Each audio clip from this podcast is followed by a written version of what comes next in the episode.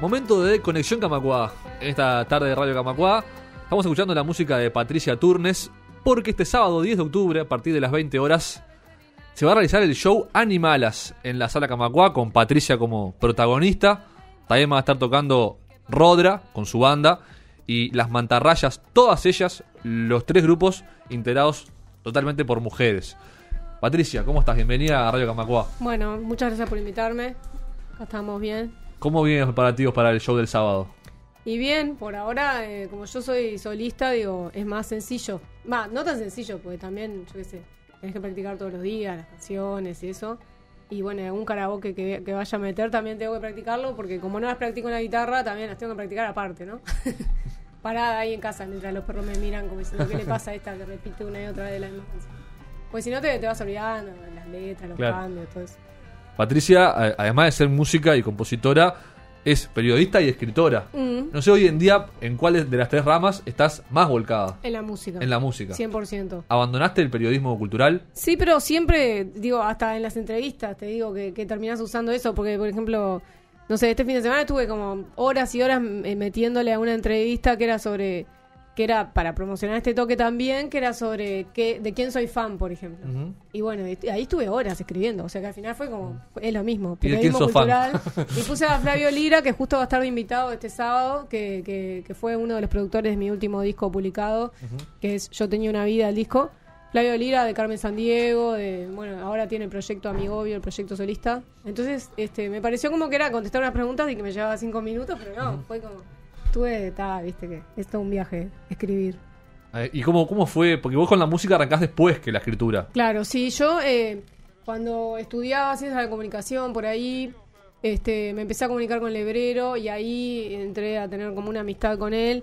Este, de- ma- mucho después fui a los talleres de escritura, después empecé a publicar, saqué tres libros. ¿Él era docente en la facultad? No, no, no, no, no. Aparte me empecé a comunicar Ajá. por mail, por, Ujú, Mirá.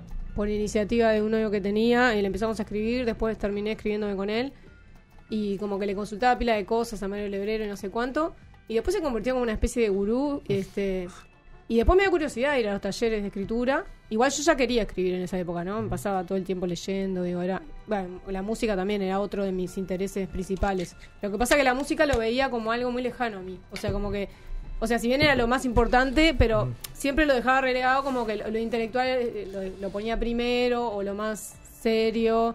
Y tal, como que la música me parecía que no, ah, que yo no tenía que ir para ese lado porque tenía que estudiar y encarar y no sé cuánto. Pero después con los años, tipo, fue como decantando en que ta, lo otro tampoco este era tan no sé, era tan bueno como yo lo veía. Entonces, este, me empecé a necesitar as- como manifestar la parte musical y bueno, de eso me llevó a un viaje que te, un destape así de, de esa parte mía. Este, porque desde chica había querido estudiar música y todo eso, pero como que la parte técnica me había trabado un poco. Este, yo creo que lo que quería era expresarme, Claro. este, crear. No, no tenía ganas de, de tocar una canción entera bien y todo eso. Quería eh, aprender algunas cosas nomás como para alargarme. Y eso, difícil que, que los profesores cuando sos chico entiendan, porque ta, te, te dan como clases formales y todo eso, a mí me reaburrió y dejé. Y bueno, y todo lo que empecé de música lo, de- lo iba dejando porque me aburrí. Claro. Después ya de grande, este, como a los 36, recién este, me animé a, a ir a clase de vuelta con el Mandrake Wolf. Que ahí, bueno, sí, practiqué algunas canciones, ¿viste? Aunque nunca las terminaba de, de armar, porque era la parte que más me embolaba. A mí me interesaba como aprender algunos acordes, este, repetirlos un cacho. Y después cuando vi que empezaba como a componer, este, ta, me, me gustó. Fui con Samantha Navarro también un tiempo. Igual todo esto, el proceso con la música empezó este cuando eh, me mudé junto a un novio que tenía que era músico y empezábamos a componer de forma totalmente así improvisábamos. Espontánea. Claro, improvisábamos, hacíamos cosas, gra- las grabábamos y a mí eso me encantaba. Pero claro, lo tomaba como que él era músico y yo no. Y así era, siempre, ¿Vos- pero... ¿Vos tocás la guitarra ahí? Claro, y después, 10 años después, cuando terminó esa relación y yo quedé como dije, pa, ¿y ahora qué voy a hacer si no tengo nadie que toque la guitarra, nadie que... Dale, bueno, tengo que aprender guitarra, dije, o algo, el- lo mínimo para componer una canción. Claro. Y ahí arranqué, bueno, y después como más o menos con toda la gente que, que yo estaba vinculada por la escena musical, porque era muy fan de Carmen Sandiego, como te conté, y también era, era muy fan de, de Mux. Este, empecé a grabar con Fabricio Rossi, que es el de Mux, este, y bueno, de ahí como que todo eso me llevó a estar en el colectivo Fil de Agua y bueno, Claro, que es el sello con el cual editaste los- tus dos discos. claro. Eh, ¿Cómo fue cambiar tu, tu modo de expresión? O sea, ¿cuán diferente es expresarte mediante un libro que expresarte mediante una canción de 3, 4 o 5 minutos? Sí, al principio yo- a mí me parecía que era total el cambio, pero ahora no veo tan así, tan, tan radical, porque en realidad es una continuidad en cuanto a que yo sigo contando historias o, o sigo utilizando el, lenguaje. Este, y igual, sí, noto que es como la música es algo como más eh, sano, te diría, porque es algo que haces con el cuerpo, algo físico.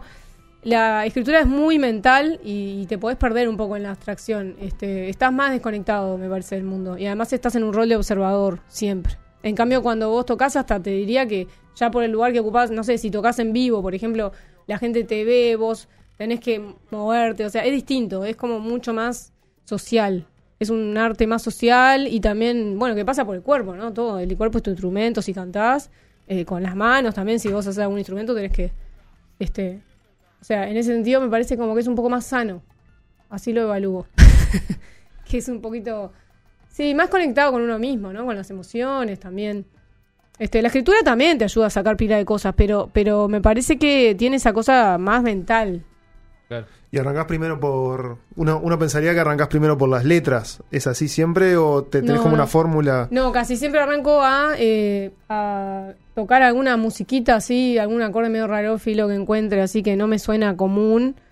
Este, y digo, ta, a ver, y ahí pruebo con otro, yo qué sé, y empiezo a tirar una letra. Casi siempre lo que me pasa es que en mente tengo algo como, por ejemplo, tal cosa, quiero cantar sobre tal cosa que me pasó, ponele, o tal situación, o tal historia.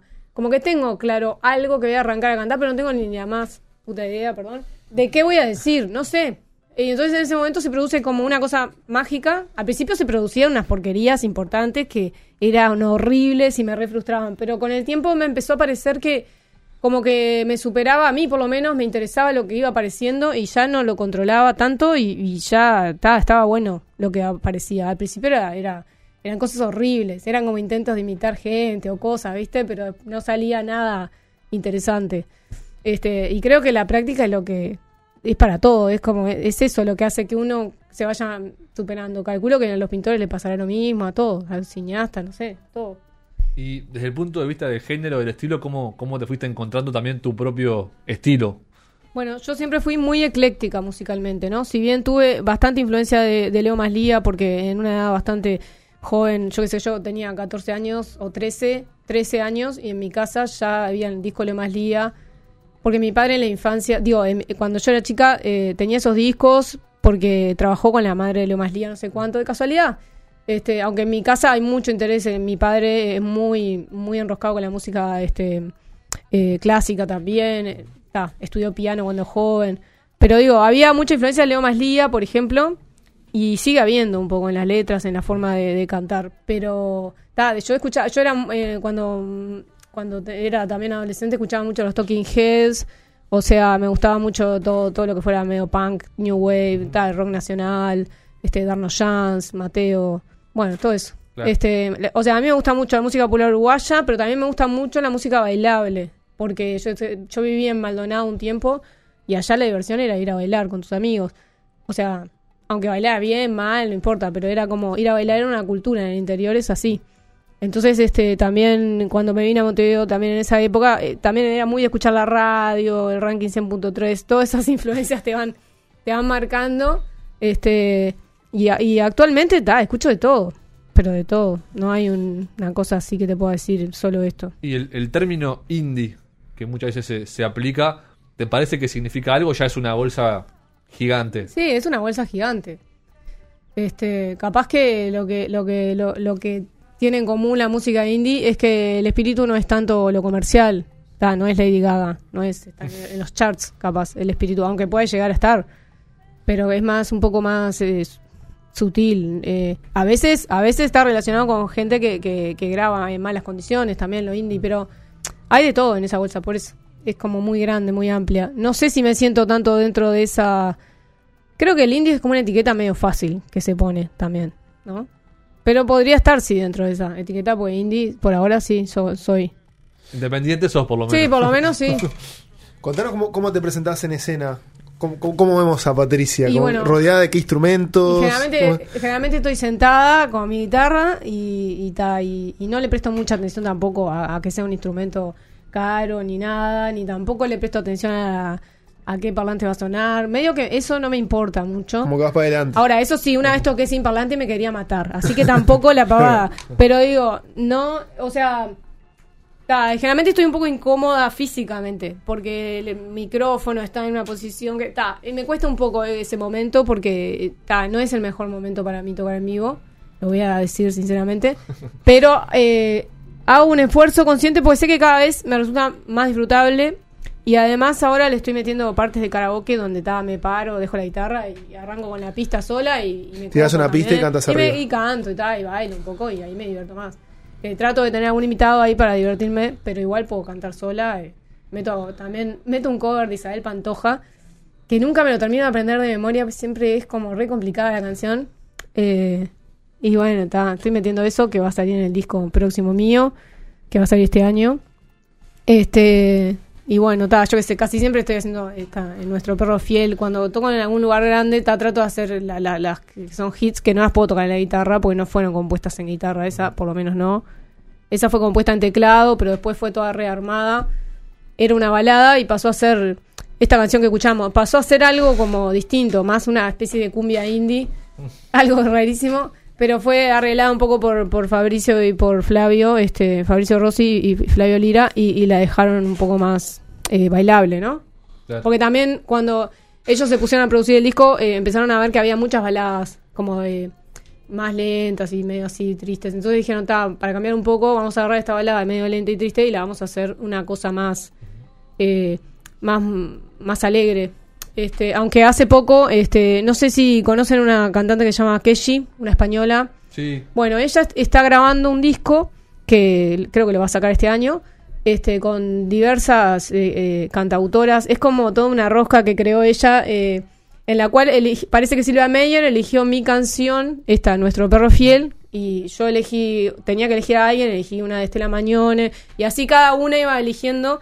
Y bueno, está, y en esa versión que, que va a ser, que ya, ya me la mostró, todavía no salió editado, pero ella recupera un poco la parte triste de esa canción, pero estuvo bueno. Eso, eso va a ser próximo, así que capaz que, que viene acá, no sé, de invitada. Bien, ella ya estaba en Uruguay, ha, ha cantado con. Claro, ¿No sé si ella, ella acá? sí, sí, sí. Ahora Ah. lo que pasa es que creo que se iba a ir de vuelta para España y como cierre de su de su etapa acá en Uruguay quiso hacer como una despedida haciendo con, con todas las mujeres que, que ella eh, valoraba, respetaba, pero en Claro. se- en realidad se fueron recomendando una, una a otra y además ese proyecto está vinculado con una cantidad de artistas plásticas mujeres también que van a estar haciendo un video de cada canción. Claro. Eso está bueno, eso es de las últimas cosas que han pasado. Bueno, y hablando de colectivos de mujeres, el show de este sábado es justamente una producción 100% de mujeres, tanto la producción propiamente dicha Sí, como, de- totalmente. como la- las músicas. No sé qué experiencia tenés en, en experiencia de este estilo y, y qué reflexión te merece. Sí, una vez estuve en un festival que se llama ONO, que se organizó, este, que, estuvo bueno también, que tocó Mena, eh, este, bueno, varias. eh, y ahí también eran todas, éramos todas mujeres, también en la producción, y bueno, algunos hombres ayudaban en el sonido, porque el sonido es un tema que casi nunca, no hay tantas mujeres en los roles técnicos, pero, y en este, en este caso eh, del sábado también, se hizo la primera edición, que fue en marzo, de, de este, de este festival de Animalas. Claro, que no llegó a Este, completarse. No, la primera edición sí, Ah, por- pero la semana siguiente, que era la, la que yo tocaba, no, Ahí fue cuando se, se vinieron todas las medidas estas de, de tener más cautela en los toques en vivo. Se suspendieron directamente, ¿no? Este, hasta tiempo indeterminado y ahora ta, volvieron. Así que bueno, la fecha se armó distinta porque yo iba a tocar supuestamente con Mansalva. Creo que con las mantarrayas también, pero ahora se armó con, con Rodra. Y porque las mantarrayas no podían, un par, digo, perdón, las mantarrayas no, este, las mansalva no podían. Entonces, eh, va en- entró Rodra y bueno, ahí ese es el equipo. Este, y está buenísimo porque digo como que está viendo todo un de una idea como de incentivar que, que haya toques de mujeres. Yo lo veo que, que bien- está bien en este momento por lo menos para fortalecer un poco la escena eh, porque siempre creo que las mujeres han quedado un poco relegadas. Digo, de hecho, en mi experiencia, no he tenido demasiadas trabas eh, una vez que me puse en marcha, pero sí reconozco que casi ninguna persona con la que yo trataba de género masculino hasta ese momento este, me tomaba en serio las cosas, digo, como, como que ellos sí, los de ellos eran grupos, no sé qué. Tal vez porque yo no me lo tomaba muy en serio también. Pero me da la impresión de que, ta, que no había una costumbre tampoco de que las mujeres estuvieran así componiendo y no, y ni tocando. O sea, era más un lugar como de para los hombres, la música. Bueno, te quiero hacer una pregunta acerca de, una, de un tema en especial. Se llama Era una vieja loca. Sí, Lo acabamos de escuchar, nos sorprendió mucho. Está sonando un poquito acá abajo. Contanos un poco la historia de dónde, de dónde Ah, salió esta canción. porque Bueno, no- ese capaz que hago un karaoke este sábado. Este, Ah, esa es, es una señora que anda en el barrio mío. Este, ¿Qué barrio es? igual termina la canción termina diciendo yo soy esa vieja, o sea que en realidad no es que yo la critique a la señora, sino que me sorprende. Yo vivo en, en eh, sería como Malvin Norte en la cooperativa Mesa 1, ahí cerca de Port- entre Portones y bueno, por ahí, cerca de Euskal por ahí. Eh, la cuestión es que hay una señora que pasa por ahí siempre y cada vez está más encorvada por los años. Pero eh, un aspecto como medieval, toda vestida como con una ropa. Después les muestro las fotos cuando termine la entrevista. No, es increíble la señora acá. Y después del de ahora, después de la pandemia, la volví a ver. Quiere decir que está viva todavía. Y bueno, es increíble la, la pinta de ella porque de repente está con unas telas todas así como grises, ¿viste? No sé de dónde salió. Y tiene como una capucha, sí, pero no capucha de, de un jogging, sino como hecha con esa tela. Como si fuera la tela de un vestido de monja, pero viejo. Pero tampoco, no sé dónde sale esa, esa ropa. Pero tampoco entiendo qué hace ella, porque ella pasa con unas bolsas y a veces está en la parada del ómnibus y te dice que vende bananas, pero no, hay, no es claro bien si ella vende eso o es que eso lo hace para... No sé, no es muy claro. A veces la veo también haciendo los mandados, siempre está con bolsas. Como que viene Una o dos bolsas ¿no? mínimo. Sí. Y pasa por la feria también, aunque no, no es cierto que la vi recoger frutas y cosas, más bien vende limones. Lo que pasa es que está, se me van mezclando cosas que uno ve Claro. y después la canción un sale así. que tiene dos o tres manos. Claro, ¿no? sí, sí, hay cosas que son un poco de fantasía. mucho, Pero ta, también me imaginé.